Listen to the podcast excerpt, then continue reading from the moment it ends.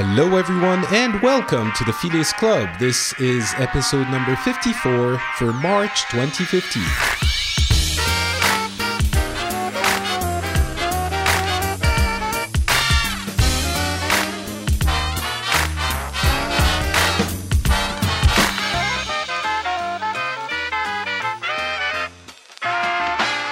Hello, everyone, and welcome to the Phileas Club. This is a show where we gather people from different parts of the world around the globe, spanning multiple time zones, and we discuss things that have been happening in the past couple of, uh, well, not couple, just one month.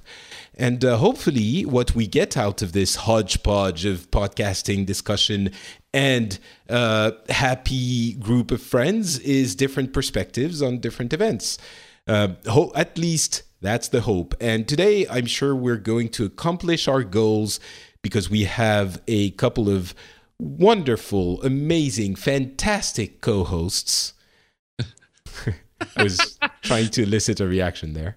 Um, we have Scott Johnson and Turki uh, on the show. I, I can say your last name now. You've made this public, Turki, right? Oh yeah, yeah, yeah. You can say it. So we have on on the western side of the world, Scott Johnson in his his home state of Firing Squad, Utah, Oh, good lord, yes. and.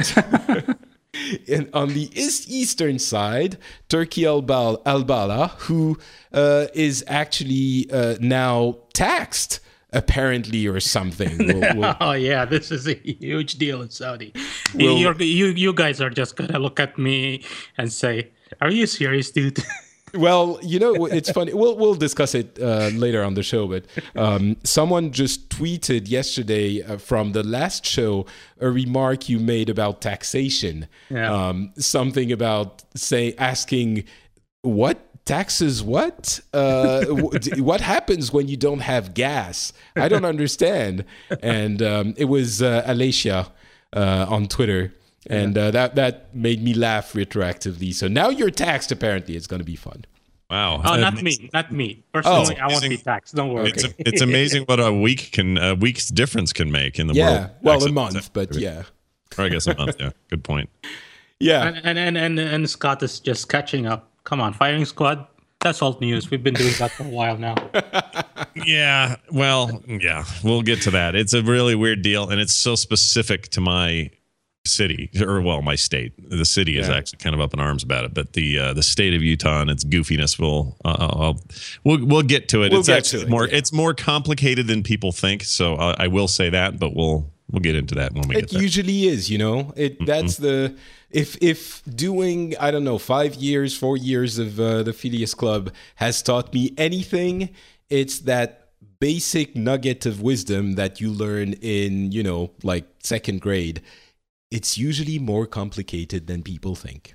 Yeah. um and uh so i'm not at the top of my uh form, so I apologize in advance to the listeners if I'm less energetic than I usually am. I've had family trouble and uh, I almost canceled the show actually, but I figured, you know what? The Patreon uh, patrons uh, have have put in their hard-earned cash into this show, and I owe it to them to create content. So I'm here. That's one of my, as we were discussing before the show, I never cancel things, and that's Yes. one of my failures. I Patrick think. just marches on. Doesn't look back. the Patrick just marches on. I think the Patrick should take the time to sit down every once in a while, but not today. Not today. And also, I'm going to refer to you as the Patrick from now on. I like- that's that's I could live with that. All right.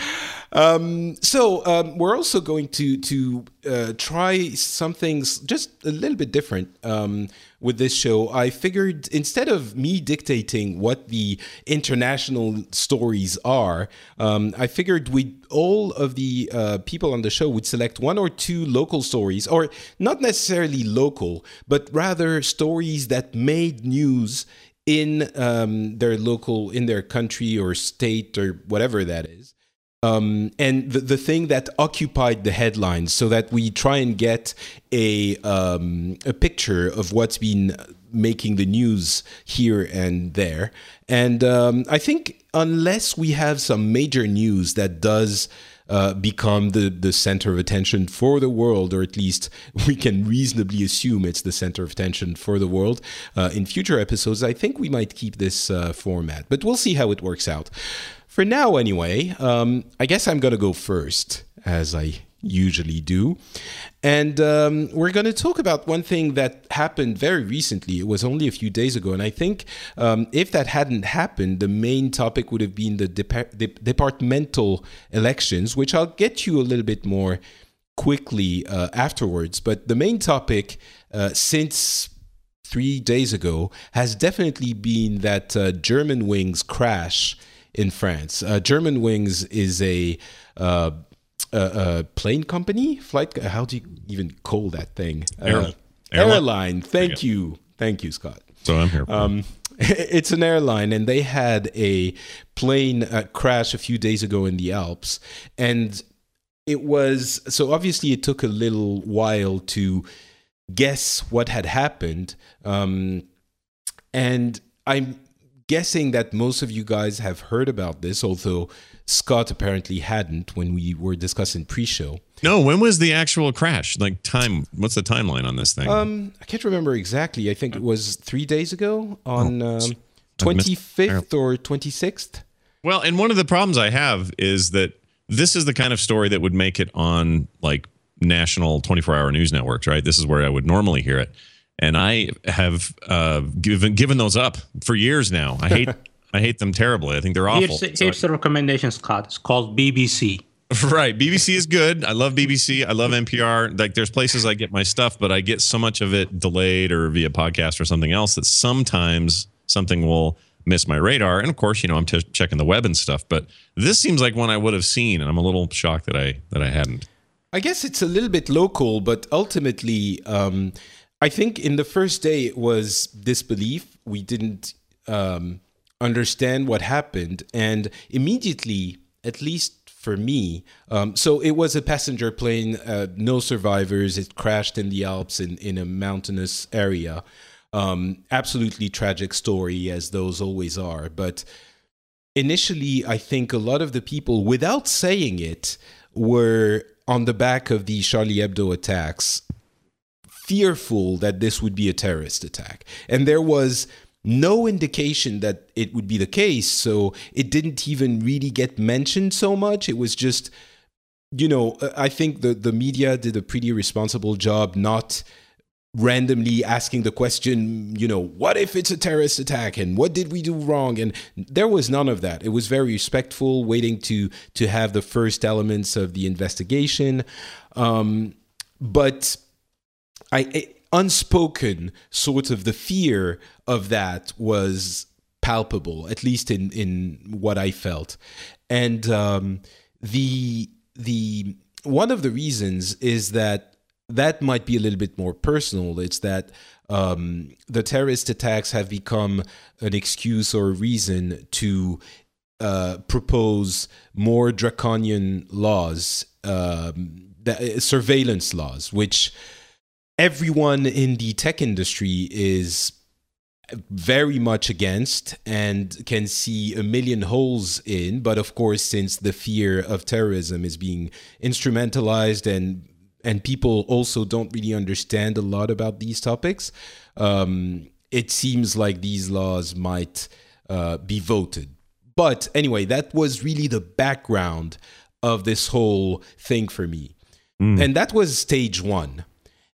And then um, stage two was when we ended up piecing the pieces of the puzzles together and found out that um, what had actually happened, for those who don't know, was uh, the two pilots were in the cockpit, and both of them had long uh, a lot of training. They had several thousand hours on on the plane, or at least the main pilot.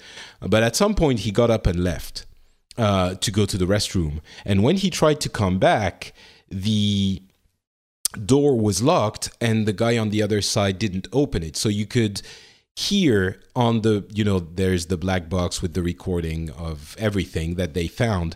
And apparently you could hear on the black box, uh, on the recording, the guy outside banging on the door uh, trying to open it, trying to force it open. And of course, since 9 11, you have those doors that are unbreakable. Um, so he couldn't get in. And it seems that the co pilot had been prone to depression.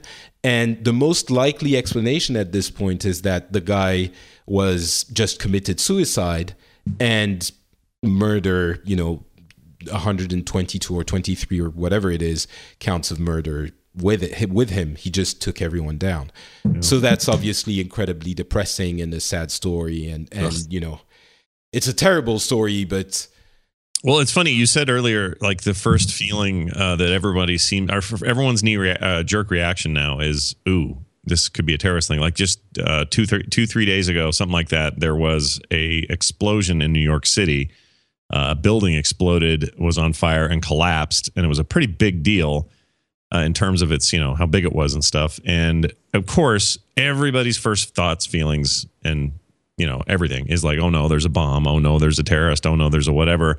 And that's how the news organizations treat it. It's how everybody on the scene is treating it.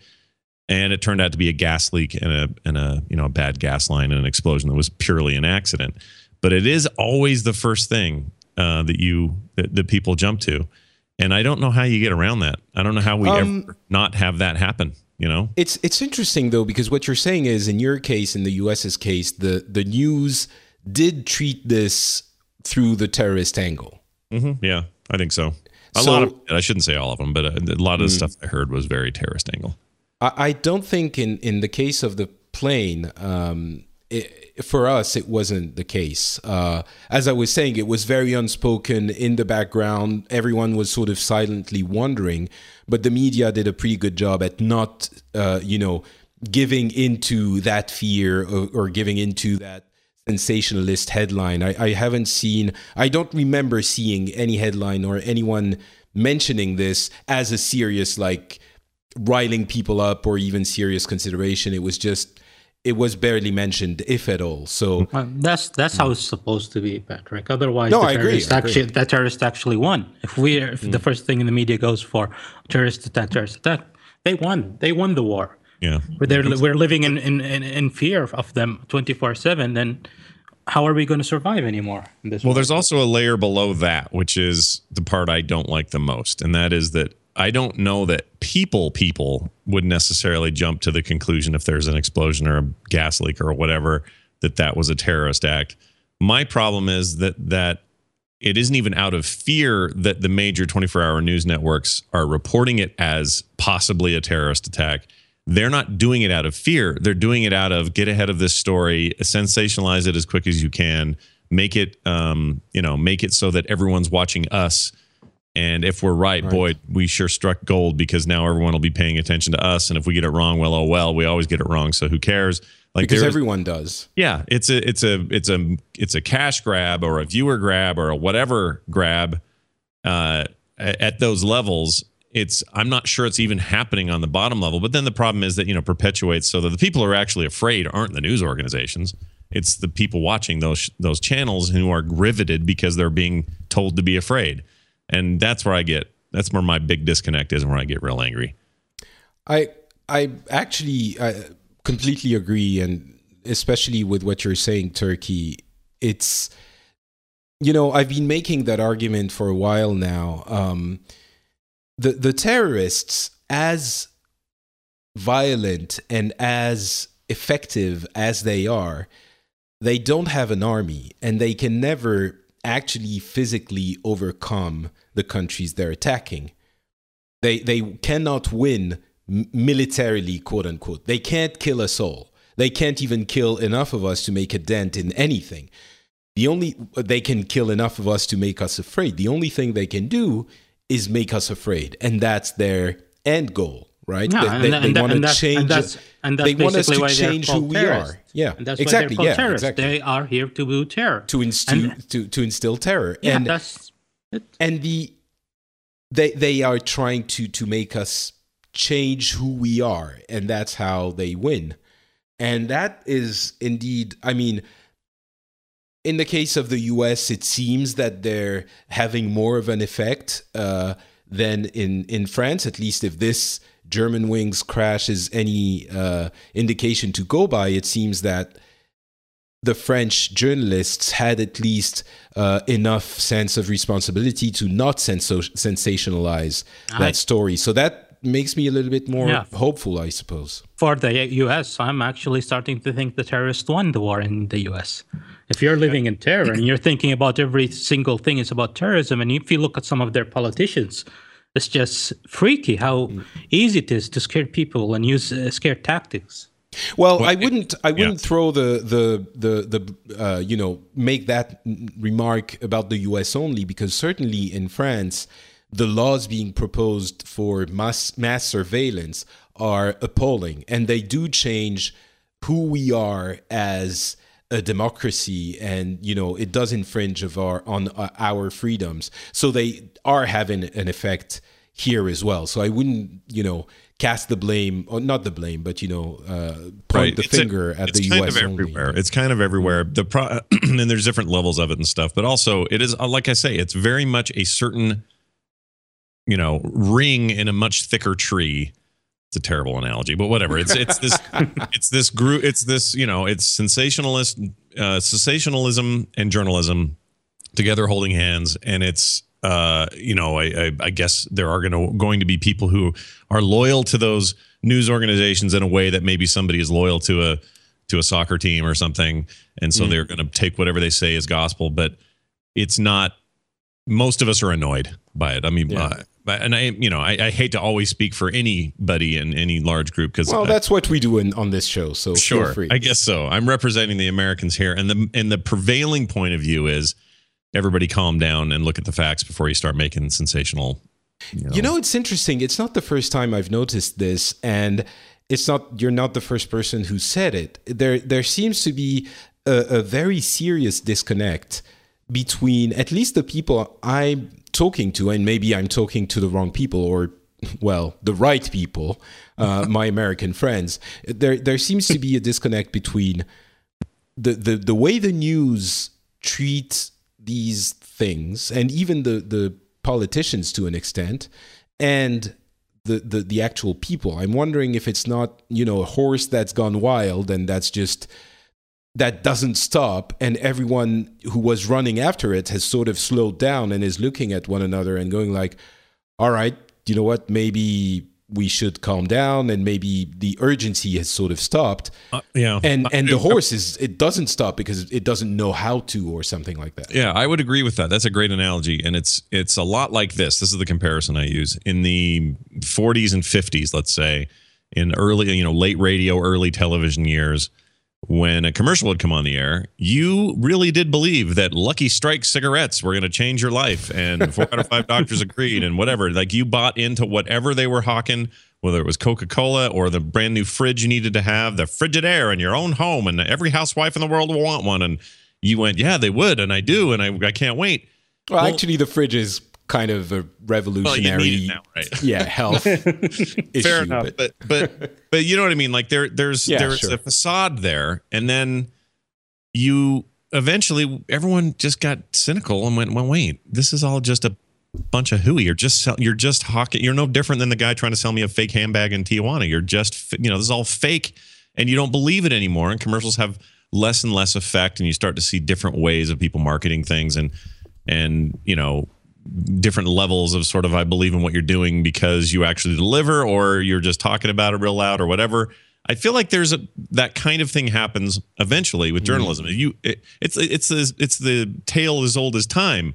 You can only cry wolf so many times, and if there's no wolf, people stop believing you. So there's a credibility issue, and people are now getting to a stage where, you know, we're we're far enough away from 9/11, I think, which was a seismic thing in this country, to to look back and go, yeah, that was bad and that was terrible, but you know, let's have some reason here and let's let's quit toning this line that we all need to be, you know, freaking mm. out constantly all the time. It's just difficult to see it as always from other, you know, probably other places because again, the the voices are so loud, these networks are so, you know, far flung. Uh, the sound bites you can get off of Fox News any given day are so ridiculous that it makes it seem like we're all bananas. But it's just it really is this weird fringy element. It's almost as fringy as the terrorists themselves in, in a lot of ways. Mm. So how was it how did it sound in Saudi Arabia? Um, Saudi Arabia is basically. I, I don't. I, I've never heard anything about terrorism uh, about it. Uh, I'm sure some people reporting on the German Yeah. wings crash, yeah, right? yeah, Germanwings crash, and I, I'm sure some people thought about it at first, but uh, it wasn't mentioned in the media. Uh, however, of course, it's sensational. So the media has tried to try to link it indirectly. Uh, you remember one of the media outlets actually reporting that uh, ISIS has uh, declared that the co-pilot was a hero of ISIS and he was representing them. So apparently, Oh, there they was, did. Actually, I didn't even see that. I don't know if it. That, that's what the media said. I never hmm. saw that. Yeah, who knows? And even if they did, they they like doing that too, though. Like that's Yeah, an ISIS. definitely. Oh yeah, of course, Oh, of course, of course. bad I'm sure. Yeah, we were in charge of that freaking sewage line. That's right. No, of course, but I mean, I, I'm I'm sure they they said it. I just didn't see that. So it must have very little legitimacy, so that the French media didn't really report on it seriously either. Yeah. So, uh, and I only saw it in, uh, as far as I know, in one outlet, and it was a local Arab outlet, and I. And as, t- t- a day later, they the, uh, the media came out that he apparently he was depressed, and it looks like it was a suicide, and so it's just uh, in, in Saudi, it, I think it's uh, terrorism is a big deal in Saudi, but it's less of a uh, than when in the way it, people react to it in France or in the U.S. Because uh, terrorism here is uh, more targeted from your own people are targeting you. So when you have most of the uh, terrorism right now in the world are Islamic terrorism. Of course, not all terrorism is Islamic terrorism. There's terrorism from every aspect of the world and every faith and so on. But it's so linked to Islamic terrorism right now that for us it's basically a fight between uh, Muslims and Muslims and so on. So there's a kind of a different reaction of how things are handled or how things are seen here. It's funny because um, no, I shouldn't say it's funny, but it's like this this thing with this plane. Interesting. Just say it's Yeah, it's- interesting. It's interesting. This Yeah, thing with what- the plane, it's like one on the one hand, you're like, well, we need to make sense of it, and uh, if they were terrorists, while terrorists still don't make sense to us, but then we at least could make sense of this because terrorists involved and they're crazy and they don't know what you know. That there's Yeah. no sense there. But then now that we know it's not, and we know it's just a guy who was apparently incredibly depressed. Uh, had, there's a note. There's something here on Google News saying that the the pilot was uh, dumped by his girlfriend a day before the crash, and maybe that had led something to do with it. But regardless of any of those facts, now we're all just scratching our head, going, "It's still senseless," and we can't understand how a guy, no matter how depressed he would be, with thousands of hours of flight experience, would do something like this. Like Yeah. now, it's even more perplexing. At least a terrorist had a a cause, a flag to wave, of something that he could Yeah. claim as a mantra, and and this is a guy who If- potentially had just this there was no sense to it at all except if you want, if you want to kill yourself, just kill yourself. Why take 150 people with you? Yeah, Yeah, it's, exactly. that's how. that's, that's Yeah. almost worse than terrorism you know Yeah. it's really frustrating Uh, I also saw in the news today that uh, his girlfriend said that uh, he mentioned that he will make sure the entire world knows his name. Well, hopefully we don't say his names too mu- his name too much because obviously. Um, all right, we could discuss this, and on it just. I think, as a conclusion, the, the the when we ended up realizing what had happened, there's as much lack of any form of understanding of that as as there was sadness. You know, immense sadness everywhere. Um, so Anyway, the other thing that was uh, making the news in, in the country of France um, for the for the past month was the departmental elections, and the departmental elections are very local elections. Honestly, it's. It's the kind of election we have so many administrative layers in France.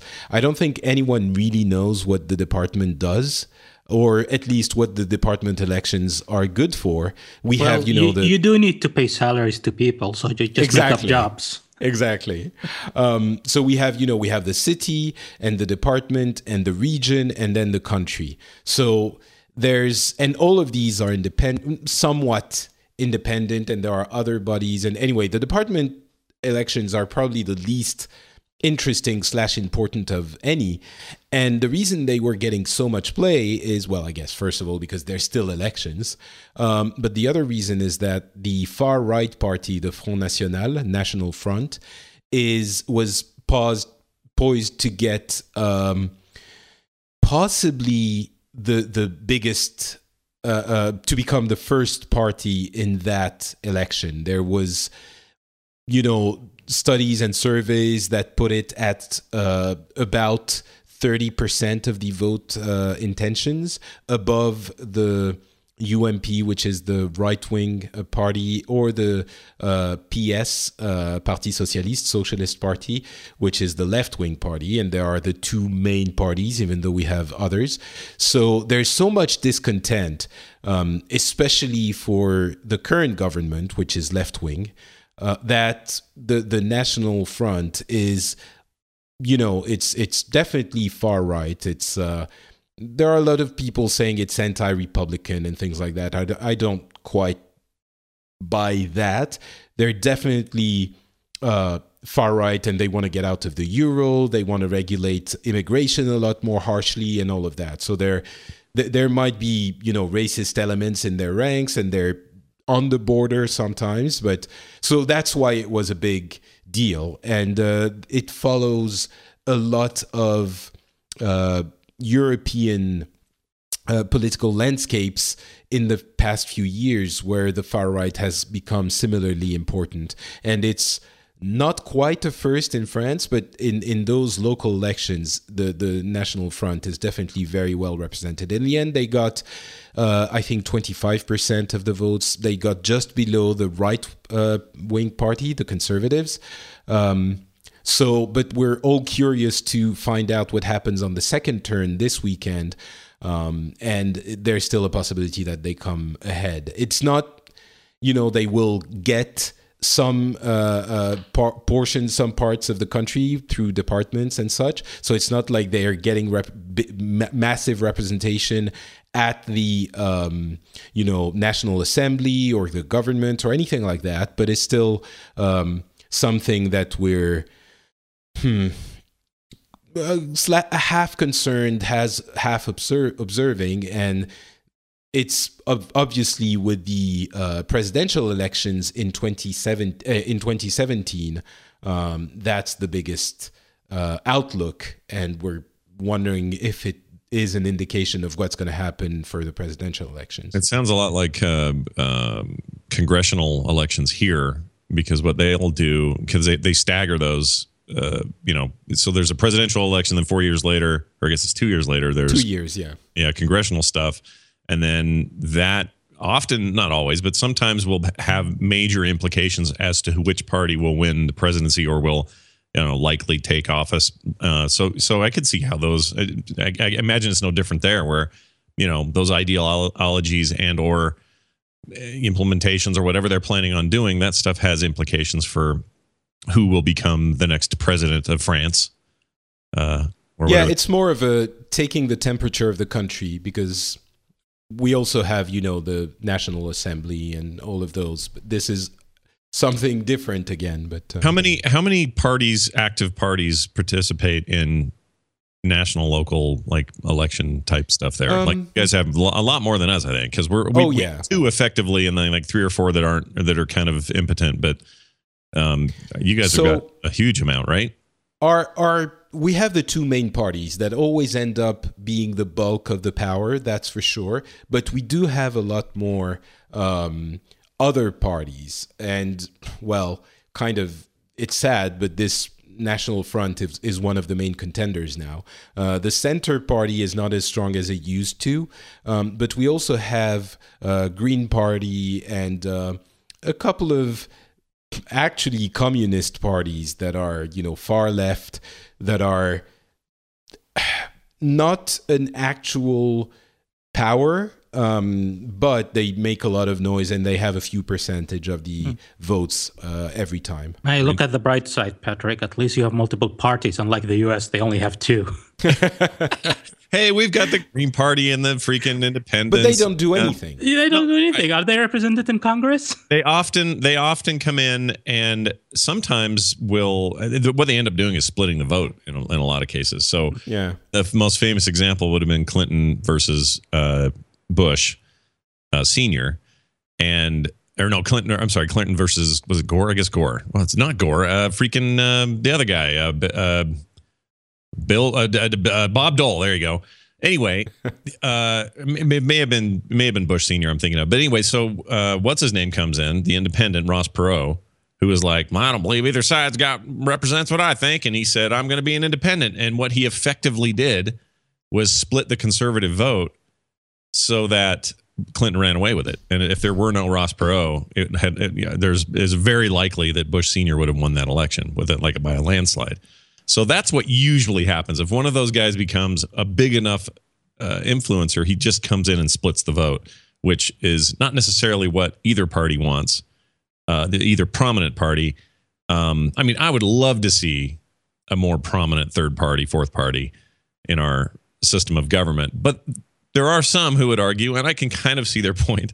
There's a real simplicity to uh, to just you know to fighting it out, and uh, but philosophically, it's Yeah. it's hard to agree with that. Yeah, it's. I mean, sometimes simplicity is not the thing to wish for. Um, in in France, we have, I would say, so in the presidential elections, it's kind of i- un- unconceivable that another party um, would win the presidential election. However, in uh, our equiv- equivalent of Congress, um, I don't have the exact numbers, but I would guess the two parties represent about 70% of the seats. So the other parties, maybe a little bit more, but you know, it's not 95 or 99. So the other other parties have some measure of power. So it's a little bit different. So you're It's looking kinda like- forward to voting for Jack Chirac? Uh, the the next election is the next presidential election is going to be interesting actually because uh, it's it's probably going to be Sarkozy against uh, Hollande, so it's a rematch of the 2012 election, and I think a lot of people don't want Sarkozy to come back, but even more people are very frustrated with Hollande. So I'm not sure how it's going to turn out, but You're you going to get a lesser of two evils kind of vote, probably. Out of that. Yeah, I don't know if any, any of them is is you know could be counted as an evil per Well, se, but uh, the one no, but least, you know, I know the expression. yeah, that you're least disappointed with, I suppose. But I uh, guess yeah, that's what I guess people are going to vote with. You know, ultimately, I'm guessing people uh, who are leaning left are going to vote against Sarkozy, and people who are leaving leaning right are going to vote against Hollande because they don't believe in in their policy. But it, with the you know Hollande's um, approval rating has been it went back up a little bit after the Charlie Hebdo, but it went so low as like I can't remember it was like 13 or 17, which is it's unheard of. He messed up everything in people's minds. So know, not not doing well that way. By the way, the the split vote example hits me hard at hard last year, and so I just give you this example. Uh, I had two podcasts up for podcast awards: the instance and the final score. Neither one. Why? Because we split the freaking vote. it's the worst. If people come in and they vote for one half and one to the other half, and that means somebody else with all the halves got beat us. So there you go. that that is a terrible tragedy, Scott. And really I is. invite you to rally behind your party of podcasting. Yeah. Actually, the podcasting party that would be that would be pretty cool. Oh, everyone's invited to the What, podcast. you want to compete with the pirate party? Actually, the pirate party got uh, in in the latest survey in uh, Iceland. They're the f- first party in Iceland. yeah, it's Iceland's That's weird pretty though. cool. They're weird Yeah, there. it is weird. Like I don't mean weird. they're weird personally. They're all very nice, but it's just a it's a weird it's a weird. So- like, the the country's biggest corporation is Eve Online for heaven's sakes. you know, I, I can't remember if I mentioned this on the show before, but uh, there are so few of them, concentrated in basically in Reykjavik.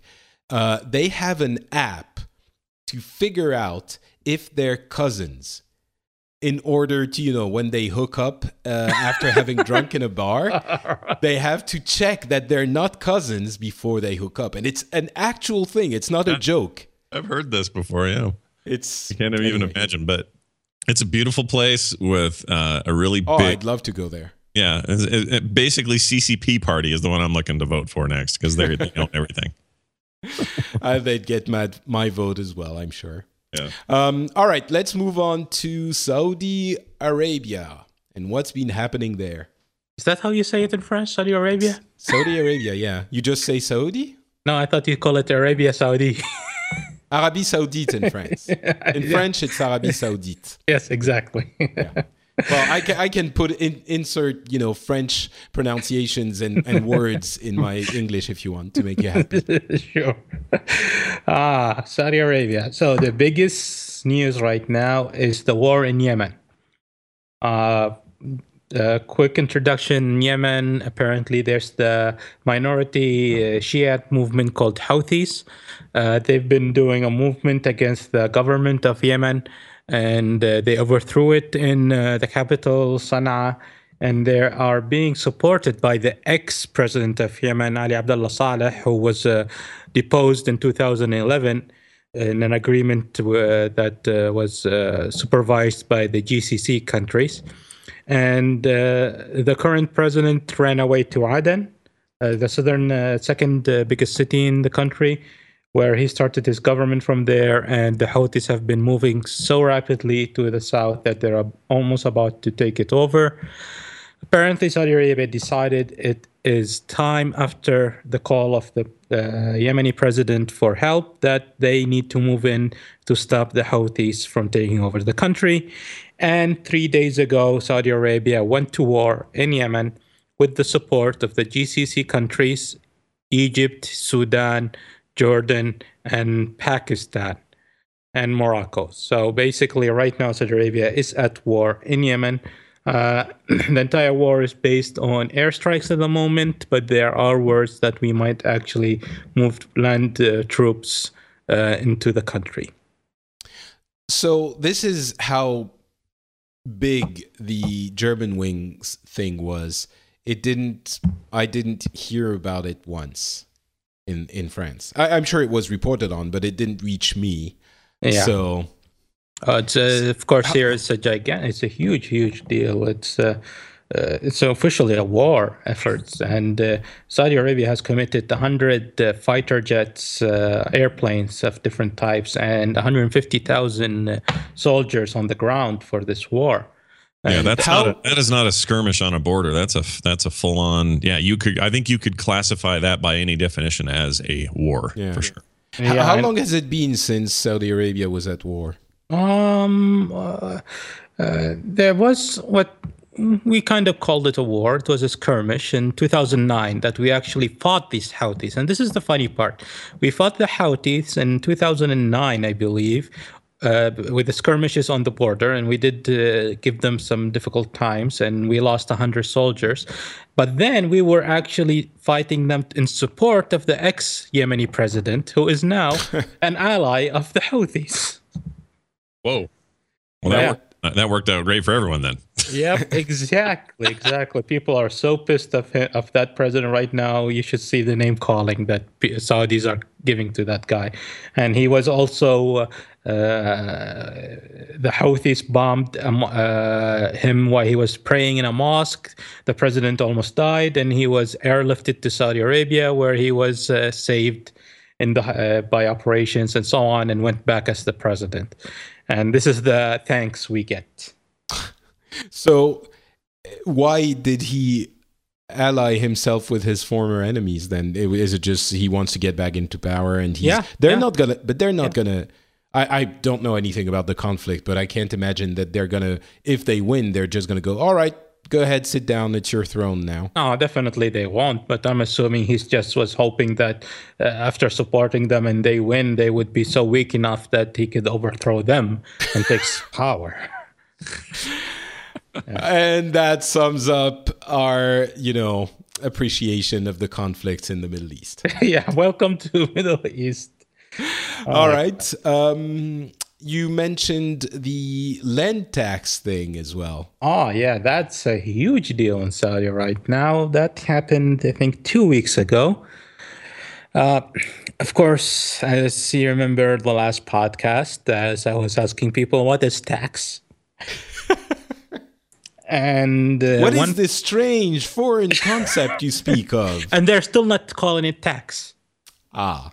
Yeah, officially it's not called tax. It's a, a land charge. They're charging you for land. Okay. And basically, what the problem is in Saudi Arabia, we have a huge problem with uh, housing. Uh, we have this concept where people usually buy land and they just keep it on the side. Maybe in 10, 20, 30, 50 years, the price would go high enough that they decide to sell it. Ah. So isn't you, there a thing where I, I, seem sorry for interrupting, yeah, sure. but I've heard um, from uh, Northern Africa a lot of uh, uh, constructors or uh, owner, landowners start buildings. And as long as there's a building being constructed, they don't have to pay as much tax or something like that. So they start the construction and then they just stop mm-hmm. and don't pay tax for that reason. I'm uh, guessing it's the yeah, same. Yeah, we're getting to of... that point. Yeah, something mm. similar. So right now, uh, this is a huge problem. You actually come to, if you come to any city in Saudi, for example, Riyadh, the capital, if you go even to the oldest neighborhoods in the city, which is should be completely built up, you would find at least 10% of that neighborhood undeveloped empty land because people refuse to uh, develop them. And that's made a huge crisis in land in these cities. So the new regulations are they're going to impose tax, uh, uh, a charge on, on land that is not developed within the city limits. So if you own land, you have to pay every year a fee or a tax on it until you start developing it. Uh, the regulations, the exact regulations are not out, but basically something similar to what you just said is going to happen. In, in place of empty land, people will start developing something unless the regulations are a lot more clear and strict. Mm. It sounds like uh, domain squatting, Patrick, a little bit to me. yeah, that's basically what it is. Yeah, it's like somebody but, saying, "Oh, I bought this domain. Maybe somebody will buy it one day, and I'll just never do anything with it, and it'll just sit here and languish until." Somebody somebody does something with it. So I'm sure I, this sounds like a strategy to curb that, but I, I don't like how vague it is. You know? uh, but I guess it's, it's, it's, not... it's, the regulations are not out yet. They just announced they are going to start imposing this. We're still waiting for the exact regulations and rules. Mm-hmm. It's um, it sounds like it actually isn't so much a tax as a way to fix an urbanism problem. And I guess the the way to people's moral is through their wallet. So that's what they're doing, but it doesn't seem like it's a way to actually bring in more money for the state because they need it. It's more of a way to influence. Well, if, uh, if uh, as soon as it's imposed, I expect this the, the state is going to get lots of money for at least the first two years. Lots of money. But do you, does it need it though? You have all that oil. Uh, yeah, the, with the oil prices going down and the huge uh, amount of money the country is spending on the infrastructure and uh, everything, uh, yeah, I, can say for a fact that Saudi government has been aggressive and we do have tax for foreign corporations do pay tax in Saudi. And uh, for Saudi companies pay a religious uh, tax called zakat and in the last year, the Saudi government has been extremely aggressive in collecting those and making sure everybody pays them. So, but you know, you know what that means, though. I'm sure Scott, with his Americanism, uh, is is going to tell you once that starts, it, it's the beginning and it doesn't end. You know, the taxes they they they come in in the beginning, they seem somewhat reasonable, and then Mm-hmm. No, everybody knows that. For everybody expects that we are going to pay it sooner or later. Taxes. It's just people keep on hoping that it's not in their lifetime.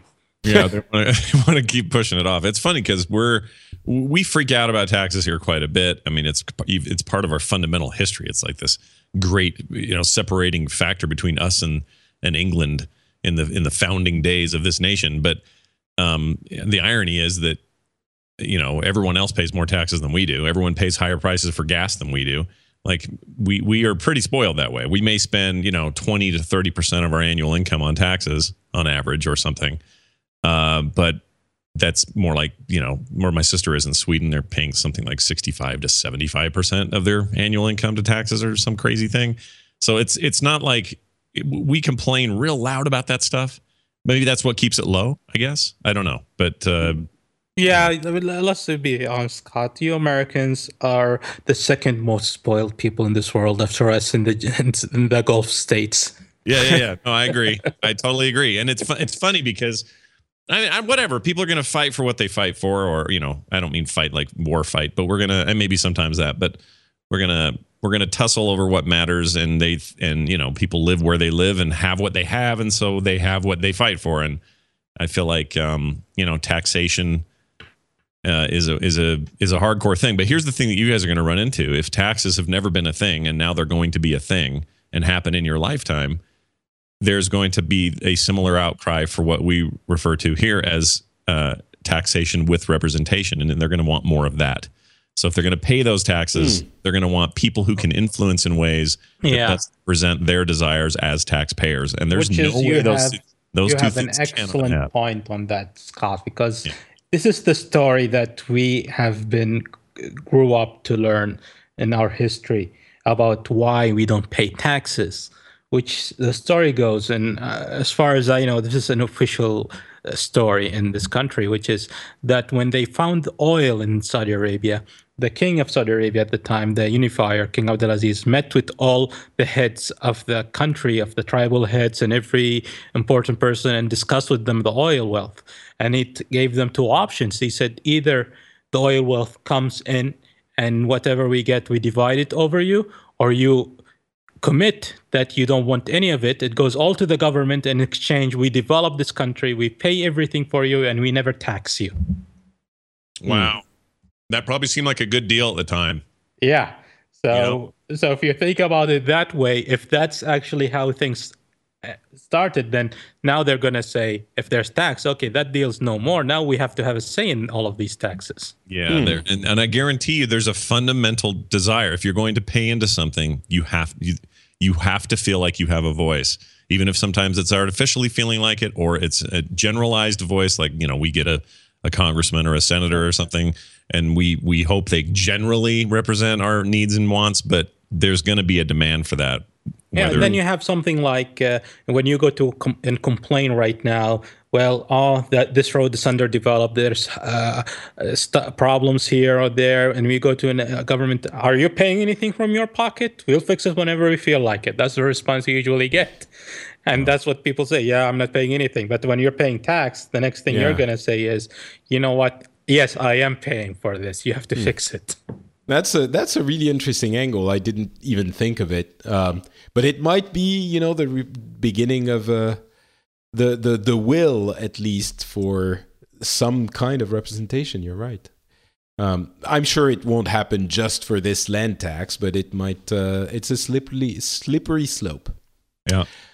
All right. Uh, last story we have today is uh, Scott's crazy gun state going all insane for shooting people, uh, hopefully in the head or the heart. Well, that is the that is the uh, the hope Cliff Notes version of the story. Um, I thought Americans shoot each other every single day. Not nearly as much as you'd think, but uh, oh, really? It's yeah. not like because I've seen documentaries. Um, I think the latest I've seen was called the the the good, the bad, and the ugly. Um, no, is that the one? Yeah, yeah, uh, yeah. And, uh, it seemed the, like there was a good, uh, hefty amount of shooting in that yeah, one, and realism in that. Yeah, um, and and your your your president uh, uh, in those movies, uh, what's his name again? Clint Eastwood. Yeah, Clint um, Eastwood. seemed like he wasn't foreign to the idea of getting his guns out. So I don't know what you're saying. Yeah, well, I, I hate to break it to everybody, but um, gun gun violence and gun usage in this country is at an all time low, which is nice. Everybody loves that. But it is a little bit weird because um, on the face of this, it's one of those stories that makes everybody go, "What the hell's wrong with Utah? Yeehaw!" And they just want to give us trouble for for what we've done. And I, my reaction was the same. I'm I'm a, I'm a very sort of middle of the road, moderate, uh, fiscal conservative, social liberal kind of dude in a state that, if you look at Salt Lake City, is extremely liberal. If you look anywhere else outside of the city, can be pretty conservative. So it's a it's a complicated state in terms of its representation and laws and all this stuff. And um, it came out that Utah wanted to bring back and has in fact signed into law the firing squad, something it had outlawed years ago when it comes to executions of prisoners. So if you are on death row, which again in some countries seems crazy at this point that we would have capital punishment, but we still do. Uh, in, no, it's not. It's not crazy in Saudi Arabia. no, no, definitely not. no, definitely not. But uh, but in France, you know, the UK, there are places. Yeah, just, just like, you know, a, a, side note about this. However crazy it sounds, it might sound that it sounds like to us because we've uh, done away with capital punishment for a while. I think. Have you done that away completely with it? Oh yeah, yeah, completely. There's not, not no, even the military. Like no capital punishment at all. There's no little sneaky thing going on in the background. No, no little uh, French. But, uh... well, no, I don't think so. I don't want to speak for you know the no, there isn't. It's not legal. Um, but I, I'm fairly sure that if you survey the entirety of the country, or you know, try to make something representative of this, uh, there there would be a majority of people thinking uh, we need capital punishment. So it's kind of one of those issues where that makes people who are very uh, well everyone that makes democracy uncomfortable because sure. it's one of those things where if you actually ask the people what they want mm-hmm. uh, you you probably wouldn't have the laws that you have so this anyway. is true it's true, and it's also a challenge. Just period. I mean, here you are representing a country. I mean, not you're representing France, but in this show you are. You're representing a country who invented the guillotine, perhaps the cleanest, best way we've ever killed anybody for their crimes. But my point is that they were faced with the same kind of thing that any nation is faced with, and that is, what do you do with your worst citizens? What do you do with them? The ones that that murder and rape and kill and do terrible things.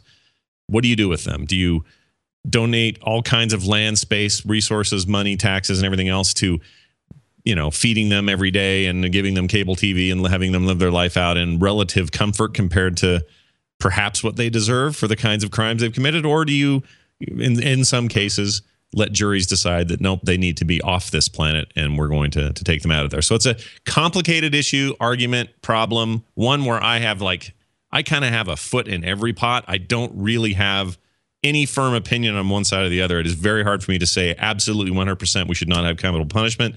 But I also am a big believer in doing everything you possibly can in every situation to avoid it. Um, yeah, I don't think we're going to solve it today. We're not going to solve um, it today. But this thing with the Utah thing, to give people a little more clarity on it, it isn't just simply a bunch of cowboys sitting around a table going, you know, we ought to do, damn it, we ought to bring back. it didn't and work. you like- do know it's it's the fault of the Europeans, right? Right. of course it so, is. So, so, here's the deal. Yeah, actually, go, go ahead because I'm curious. This is what I heard as well. But yeah. So the companies, the European companies who make the lethal injection drugs that are used here in the states, they have a patent, and they are the only place you can get the stuff. Okay, there are no generics. It is where you get the stuff. Uh, they are. That's with, too bad because generics I hear are much cheaper, and they're, you know we we ought to use them more in in our Western. I completely agree. I completely agree. Who needs Viagra when I can get Ding Dingle Growy on big. so uh, Dingle Growy is an excellent name for a generic Viagra. Really good. Yeah, I hope they do it. But anyway, the, the because they are giving us less of it, or not, or as in some cases, my understanding is outright refusal. There's a real short shortage of the stuff. So the law is this specifically: if that stuff's not available then this is this is lawful. If you if you cannot get that done and the date comes up and there's no pardon for the poor soul who's going to go under the you know the execution, they will line up. How many guys is it? I had it right here. Uh, see, Governor choosing. I found a whole list of this stuff. Well, anyway, I don't know the total guys, but they all stand up there. I think it's ten. Um, and two of them or three of them have bullets, and the others have blanks. I think. I think the re- I think all of them have bullets except for one. Ah, one okay. has a blank, but none of them know if they have the blank. Um, that's the idea. Yeah, so exactly. know if they're the killer or not, or the ones that did, you know, the bullet that was true. Um, they shoot him in the heart. Out the guy goes. It is, I, in my opinion, a barbaric way to end somebody's life. But I don't know that it's that much more barbaric than any of the others. Certainly, lethal injection is, you know, in in theory, put you to sleep and you never feel a thing and you're out.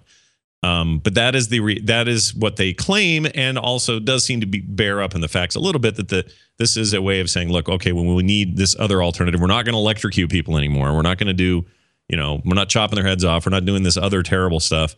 We're going to go to the next least quote unquote inoffensive way of ending a, an inmate's life, and that being the firing squad. So that's the idea behind the law. There's plenty of opposition to it, but most of that opposition are people that are opposed to capital punishment generally. Um, and you know this drug thing is kind of an issue, and we're not the only state. Oklahoma still has it on the books. They can they can do firing squad if they want, although they never use it. Um, my guess is we'll never use it. I think this is a tactic, pressure tactic to say, you know, well, you forced our hand. We have to have a uh, we have to have a backup plan. So give us those drugs, or else, you know, it's it's it's kind of weird and petty, but it feels like that's what they're doing. Um, so anyway, yeah, that's going down. That's a thing, and it's always fun to be in the national, in some cases, international news with weird Utah shit that happens. And it yeah, and it happens. Indiana's taking over right now, so yeah, Indiana, and that's the other thing. As I I was tempted to bring up that Indiana thing, um, which was was signed into law by Governor Mike Pence, which basically uh, gave business owners who oppose homosexuality for religious reasons. So let's say you're a dude that owns a restaurant and says, "I don't like them gays because I believe they're evil." You now are uh, you have the approval of both the law and the governor of Indiana to turn somebody away because you suspect they're gay or know they're gay. Um, it sucks. It's a terrible law. I'm just going to come out and say it. Here's my social liberalism coming into play. It's a ridiculous law, and the backlash has been fierce. There are people pulling their conventions out. Gen Con is their biggest, uh, big, nerdy uh, tabletop gaming convention. They've been there for 17, 10 years, whatever it is. I forget now. They're trying to get out of their contract to get out of there. Uh, San Francisco, uh, San Francisco's mayor made some deal where you couldn't there couldn't be travel there using any uh, city money or something, which I don't even know what that is. There must be some kind of program that gets people around the country for various things or whatever. But people are pulling out of events and major major uh, conventions, like I mentioned, um, to to oppose this thing, uh, as it is just blatant discrimination. And look, here's here's what I would say: the people who actually like this law are giving me are giving me a bad taste of um, hypocrisy because they're the same people that want the government to stay out of their lives and to not impose laws on them and tax them too much and all this sort of thing. Yet here's a law. Uh, here's the thing: if you want to be a restaurant owner and be a dick, then go ahead and turn people away for horrible reasons. It's your right to be a jerk. Okay. Be, there should be consequences for that. Absolutely, there will be. But to have it be sanctioned by the government in that state like in, sanctioned to be a discriminating butthole. That's where I'm really where it's really rubbing me wrong, and where I think the hypocrisy comes in. You you you only want the government to step in and do this stuff when it suits you. That's ridiculous. And well, I think the, the, the way they're they're presenting it is that it's about religious freedom, which I think in in you know in my opinion is also uh, in my opinion also it's it doesn't hold up because if your religion allows you to do something that is deemed illegal or immoral, then the government just told you you have the right to do it. So it, there's it's definitely a murky, right? You know, guy, argument. If a, guy, if a guy comes in with a bomb strapped to his body and says, uh, "In my religion, I believe that Jesus wants me to blow this mall up," Oh well, come on in. It's Indiana. We're we we we believe in Indiana. You know, we believe in religious yeah. freedom. That is I, such bullcrap. Like even even without going to that extreme, I think it's fairly easy to understand that this kind of reasoning doesn't uh, hold up to to the most basic uh, well reasoning, and that it is a way of masquerading pleasing uh, some extremes into you know it's masquerading it into making it about freedom, which oh, I- Right, and you yeah. know, it, this this thing is just gonna evolve into being worse and worse. But personally, I think if you're an, an individual business owner, if you want, don't want to serve someone, it's up to you. There shouldn't be a law saying that you can or you can't. It's up to you. And anyway, if I'm a client, why would I want to bother and even give a guy that would not want me there the profit and my just business? explained it. You just explained it exactly the way I feel about it. And there is Yeah. what you just laid out as a scenario is exactly how it already is and should be. Those people should be free to go in there or not go in there. The people who own it should be free to say no or not. If you want to be a complete jerk and discriminate, fine. Discriminate yourself into into bank- well, I don't care. yes I, all and- I'm yes saying- and no. I'm not saying it's good. I'm saying you can't stop that, Patrick. If there's going to be a a douche, and I, and I would disagree with Turki. One point you just said, you said it's only going to get worse. I'm not Uh, sure here's, about that. here's where it's gonna the law this law can make things worse Mm-hmm. because if you're saying it's a religious freedom then let's say a sunni owner of a sunni a sunni uh, guy who owns a store does not want to serve a shiite or a, an extreme right-wing uh, christian who doesn't believe in jews would refuse to serve a jew those are religious freedom that's basically it Yeah. and that's that's the point I was going to make to make it even more uh, you know Godwin pointee without going to World War II. If I if you you start saying, well, some cracker in the middle of nowhere says he doesn't want to serve black people, and yes, you can't say, you know, uh, it might be taking it to extreme because you don't see a, a religion that says you thou shalt not uh, fraternize with the colored gentlemen and have ladies. you have you ever met the ku klux klan well, it's not. That's the thing. I don't think it's a religion. However, Scientology is sometimes considered as one, and that's also. But anyway, it's it, uh, all above all of this. What concerns me the most is there are laws against discrimination, and in the previous situation where you know you you guys Scott you were saying it was basically the same if jerk off uh douchebag business owner doesn't want to hire gay people or Arabs or you know black people or Sunnis or Jews or whatever, there could have been a, a, a you know a, a lawsuit, and that was a discriminatory practice that I I'm guessing I believe would have been reprimanded. Absolutely. That's With the, this- my, my entire point is this is sanctioned sanctioned um, discrimination. Mm. And that's why it's a big problem. But the heart we all need to have here, the reason I'm optimistic in the wake of this is the reaction to it has been swift and brutal. There is no, this is not 1960s Alabama where everybody's sort of idly just lets stuff happen that, that seems bad. This is everybody very quickly and very, uh, very demonstrably saying, look, that is jacked up, dude. You all need to repeal that piece of crap law. And uh, that guy, if he wants to discriminate, he needs to get sued like everybody else. He needs to get uh, uh, uh, bankrupted because he sucks. Like all the natural things that happen in everyday uh, concourse of business need to happen.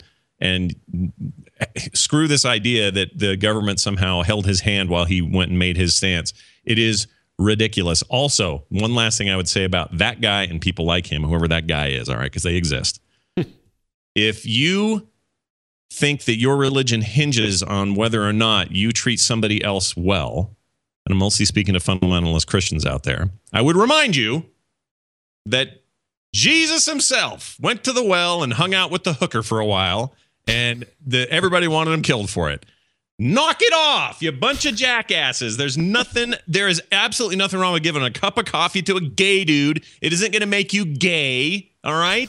And you're not supporting the gay lifestyle by giving Are that guy sure? a cup of coffee. oh my gosh, I hate it. It's so it's it's funny. I've never I don't think I've ever heard you so riled up, especially in those topics. Uh, I seem to remember Scott who was a little bit more uh I don't want to say balanced because there's I don't think there's a lot of balance in this debate, but Right. um I, I you, you weren't usually so riled up. I'm curious to why it's uh it's making you um I, I think I know what it angry. I think I can tell you simply what it is. For me, as I get older, uh, and as my kids have grown older, I'm more and more mindful of how important it is that they enter a world the best they can where they are supported regardless of what their their views might be uh, what their uh, you know propensity toward uh, religion or race or whatever might be I want them to be in a world where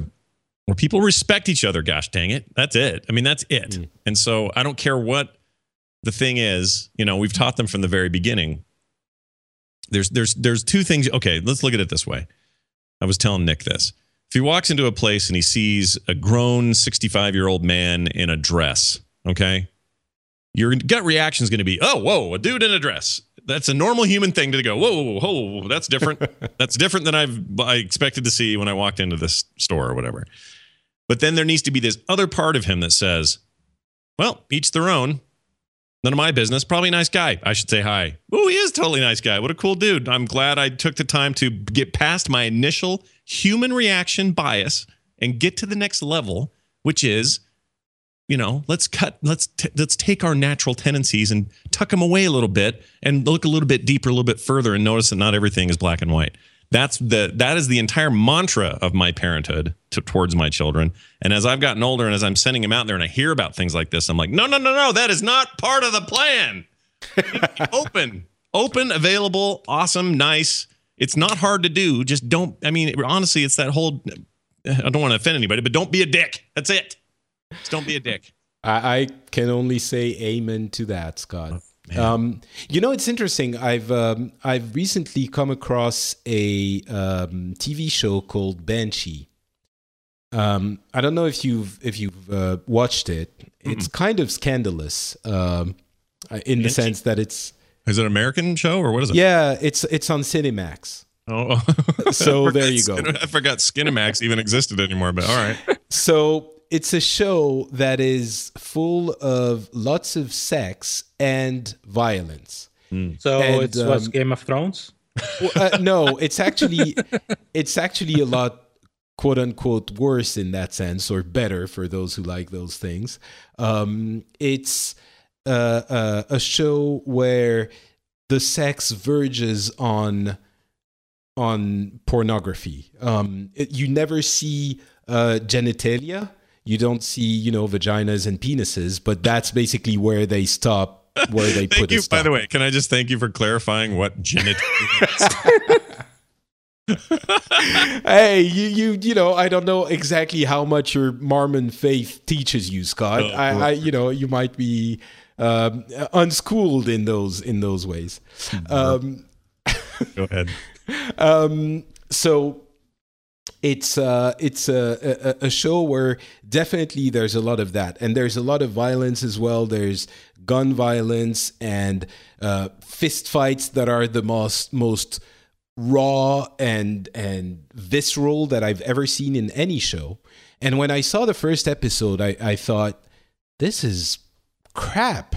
Like it's not crap, but it's so uh, it's so lowbrow. I it it's something that I'm going to watch for an episode or two. It's kind of amusing. It's not bad, but it's it's so much sex and violence for the sake of sex and violence. I'm not going to watch more than an episode. And I ended up watching a little bit more because there was something there and I wasn't quite quite sure what it was. Um, but ultimately, after the first season, uh, I watched the, the entire first season. I realized that there's a lot of um, the characters are fully realized. They're they have motivations. They're act, they're people. They have strange. They're all you know psychopaths that that believe everything every problem is solved with violence. But it's an action you know TV show, so that's to be expected. Um, so I thought it, you said it, it, was a porno TV show. No, it's it's. I, am saying the sex scenes verge on pornography. Sure. Um, and and so, but but the the characters are interesting. It's sort of a of a. Uh, video game like environment almost the the the guy the main hero is this incredible badass that beats up everyone who stands in his way and that can never be stopped and it's it's a really like interesting, violent, uh, raw, badass show. But the thing I wanted to get to is that in that show, there's one character called Job, which I think is the most interesting character I've seen on TV in the past few years, if not ever.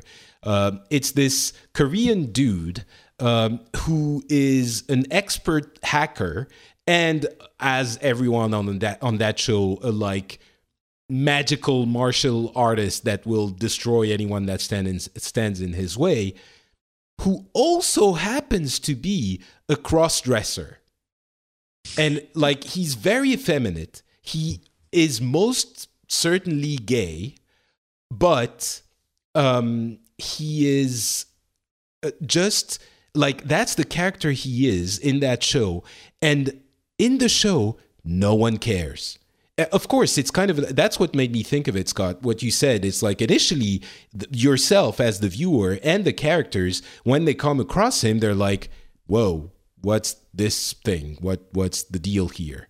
Um, they're taken aback, and so, then so Patrick, after it's, it's basically uh, a, a live, uh, real life anime series. Yeah, basically, yes. That's kind of what it is. That's kind of what it is. And uh, and that guy Job. Um, so after that, they just interact with him, and he's he's just that's who he is, right? And and he is weird, but it's just it's what works for him, and it doesn't make him, you know, contagious or any. And and if you don't care, he's just part of the crew and no one cares that he's sometimes wearing a fabulous dress or sometimes has makeup like you see in fashion week on on female models or stuff like that. And it's just ultimately that show that is that appeals to our most basic instincts of violence and sex has more uh, uh, you know inclusion and understanding than a lot of the other shows I've seen. So part of that, you think part of the reason that that works is, or or part of the reason they do it is to say it's almost shocking to say that it isn't shocking. You know, you know what I'm trying to say here? Like there's a subtle approach. to that to Possibly. say- oh, I I mean, imagine it this way. It's like, uh, here's a scene in Game of Thrones where there are 50 naked ladies just walking around and nobody seems to even notice. Like they're just having dialogue. Everyone's hanging out. Uh, there's you know there's there's important political things going on, but in the background, a bunch of naked ladies. Nobody seems to notice this at all.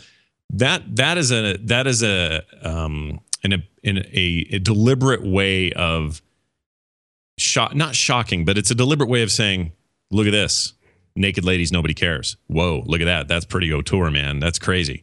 Isn't it, do you think maybe some of that's going on? I'm not saying it is, but do you think some of that is like Um, this guy's openly gay and none of us care and wow, it's also shocking because the show is so shocking. I, I I don't think that's the case. I think in the case of Game of Thrones, there's a little bit of showing titties, uh, and that's what people want to see. I think in the case of this one, it's it's it can't. It's so outrageous that it can't not be some a little bit of a statement. Yes, it's shocking, and yes, it's shock value, but it's also a little bit of a of a, a you know well, damn it, he's like this and no one cares. And it shows a little bit of intelligence in the way, you know, the show as a whole is so well rounded.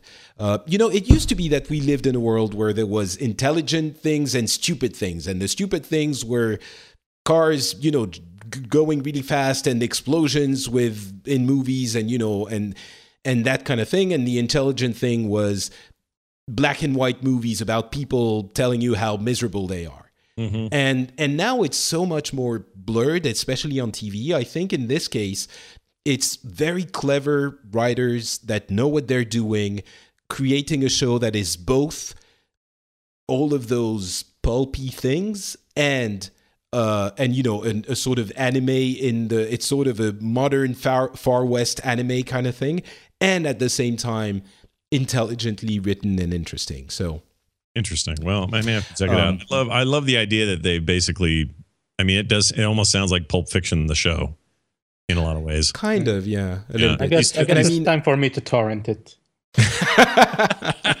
as is not frowned upon in your country, I suppose, because they don't care. Yeah. um, but yeah, so anyway, it's it's a really interesting show. I've been singing its praises for weeks, and I think it's it, it's definitely not for children. Definitely not. It's actually not for most people because it's don't think there's some intelligent message in it. It's just violence, raw violence, and and and that's the main thing. Well represented gay dude. And like the one well and the guy is so good. Anyway uh, but it really to bring it back to the to the initial uh, to the thing that brought me to that uh, image it's that idea that this guy as strange and foreign to us as he might seem eh, you know he's not hurting anyone. He's except when he's breaking people's faces for you know no good reason. But he's not hurting anyone really by being a, a weird cross-dresser and he's cool enough he's he's just this guy and i think it it sells says exactly what you were saying uh, what you were telling nick uh, and i think there's a lot of wisdom in it and uh, it hurts me a little bit to say that scott is very wise but i guess he is so. I'll take my I'll take it I get it from Patrick. That's fine. I mean, it's one of the things. It's like I'll I, I'll disagree with people on issues or whatever, but at the end of the day, like this, that's why this show is. And I'm, you know, this is a little inception moment. There's a reason the Phileas Club uh, has always rung uh, an important bell for me, which is this is this represents a bunch of very diverse locations and people from those locations talking about diverse stories from those places and diverse opinions about the issues that are going on yet look how we're doing it with relative ease uh, even with you know there hasn't been a lot today but even when there are big disagreements this is like there's a forum for this and there's a forum for everybody to have that it doesn't always have to be kick the gays out or that well even without going there or whatever whatever yeah, you know, whatever even issue. going to to that extreme, um, or to the issue of of uh, of you know gay people. Um, that's it's true. It's one of the reasons I do the show. I think I want to show that there is a way of discussing things with people you disagree with or that you you know don't have a lot in common with, without descending into you know yelling matches or or complete just well in that case we agree to disagree and we never speak again. And you know that's not of course there is a space for that but there's Yell- not yelling matches are fun. Come no i agree. Yeah. And and, and they've happened on this show and they've happened Yeah. on lots of things. I like I, you know like i said there's a these are words and exchanging them is a is a healthy thing and it, it can it can give people insight they didn't have before and perspectives they didn't know. Um, and to me that's really invaluable stuff. So i i guess all i'm saying is how about the more of this first and less of the terrorists did it. Get your gun. Let's go. You know what i mean? Like it's just you gotta you gotta back down and and have Yeah. the have the conversation and open your mind a bit and that's it. And that's why this show is so important and why you should give me money on patreon. Yeah uh, patreon.com slash the Phileas Club is when you can support is where Why you can you support, support, the show. the Patrick, the money grabbing marching Frenchman? exactly that's the one um but anyway yeah i i guess this is gonna bring us to the conclusion of the show we've been rambling on for a little bit uh and I, bef- I have one, one, one thing. oh okay yes please Uh, did you hear about this uh, Saudi and Swedish problem? swedish Yeah. the oh i Swiss- love my sister's in sweden i love swedish stories right now You didn't hear that, Patrick? uh i didn't and my wife is is finnish is swedish speaking finn so i should have please tell me so i can impress her when we Uh, finish uh, the this show. uh, this thing, I think you should have heard about it because it's even something that you're passionate about. okay So uh, Sweden just got uh, their foreign minister is a feminist uh, lady who came out in public and condemned Saudi Arabia for its oh yes i have heard of it yes Yeah, human rights uh, violations and all of that. And Saudi got so pissed they pulled their ambassador from Sweden. They banned uh, visa issuance for businesses s- from Swedish businessmen are not allowed to visit Saudi and so on. It was getting to the point that all relationship would have been cut. Uh, anyway, today they returned their ambassador, so everything is back to normal apparently. Oh, but we almost uh, shut down IKEA here.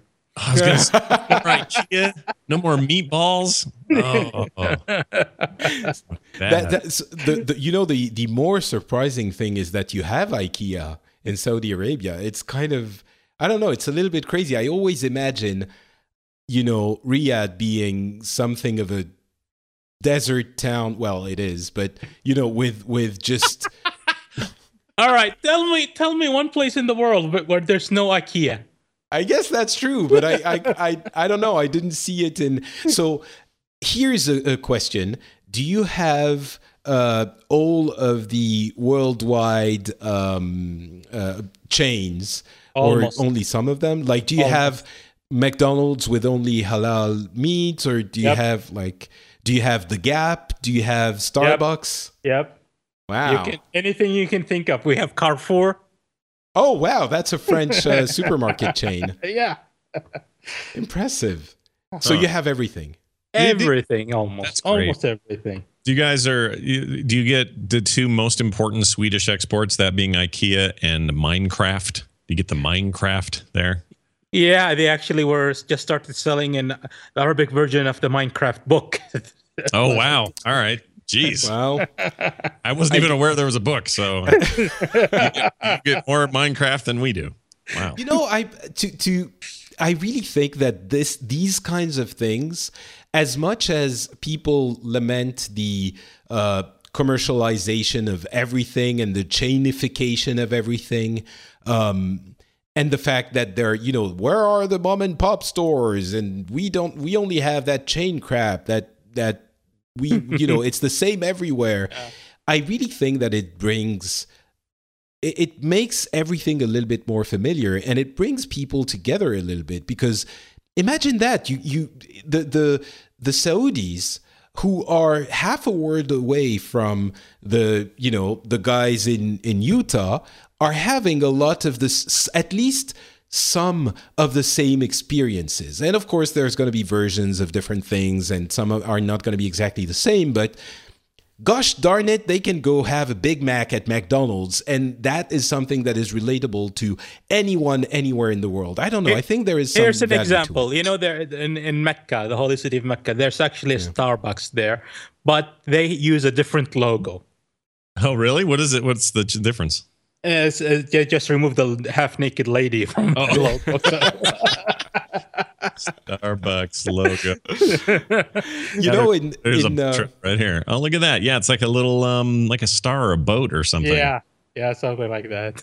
Oh, that's it's um, in in France we have some very especially in Paris we have some very strict urbanism uh, building laws and in some neighborhoods the McDonald's had to change their uh, the the color the red color of their logo and of the uh, you know the the building decorations uh, in order to fit the the the laws of the the city. So that you had uh, some very fancy looking McDonald's with uh, uh, Bordeaux like deep red uh, logos. And it, it's just it's a little bit different in in some of the neighborhoods And Saudi Big Macs, by the way, are camel hump, right? Isn't that the meat they put in there? That's my understanding. No, it's all beef. All beef. yeah. Okay. Okay. All right. Okay, I guess that's going to be it for us today. Um, guys, it was wonderful to have you on the show. Can you please tell people where they can find your uh, internet uh, adventures? Uh, starting with Turki Alballaa. Well, uh, you can find me on Twitter at Turki Alballaa, and uh, that's basically what I am right now. Excellent. Thank you, Turki. And Scott, what about you? well, the best places to look would be uh, frogpants.com, where there's always something happening and going on, lots of shows to listen to, and cool content to find. And if they want to follow me on the daily and hear me talk about uh, generic uh, erectile dysfunction pills, they can find me at on Twitter at Scott Johnson. I don't know what that sound was, but there you go. Uh, it's probably an iMessage.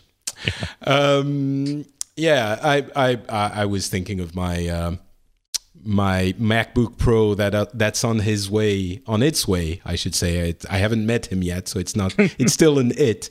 Um, did you know that they send all of those from China?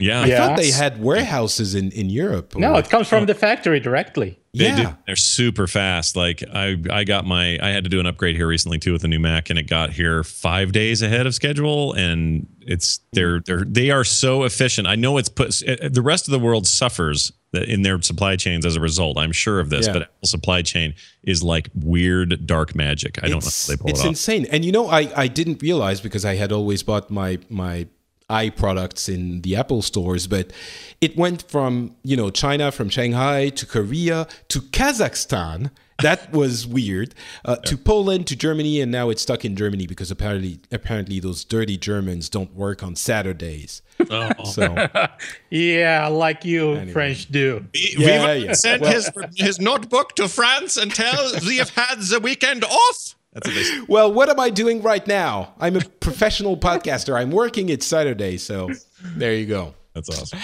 Anyway, uh, if you want to comment on the show, please do. You can do that at FrenchSpin.com. You'll find another show that I do on that site, uh, a show about video games called called Pixels, and uh, I encourage you to listen to that as well. We put the news uh, in context with a decent amount of analysis to to sort of explain what's been happening and why, most importantly, it's been happening. Um, and you can find me on Twitter at NotPatrick. As we were saying earlier, you can support the show at Patreon at patreon.com slash the Club. If you think this show has any value at all, uh, I would please encourage you to consider doing that. And thank you in advance for doing it.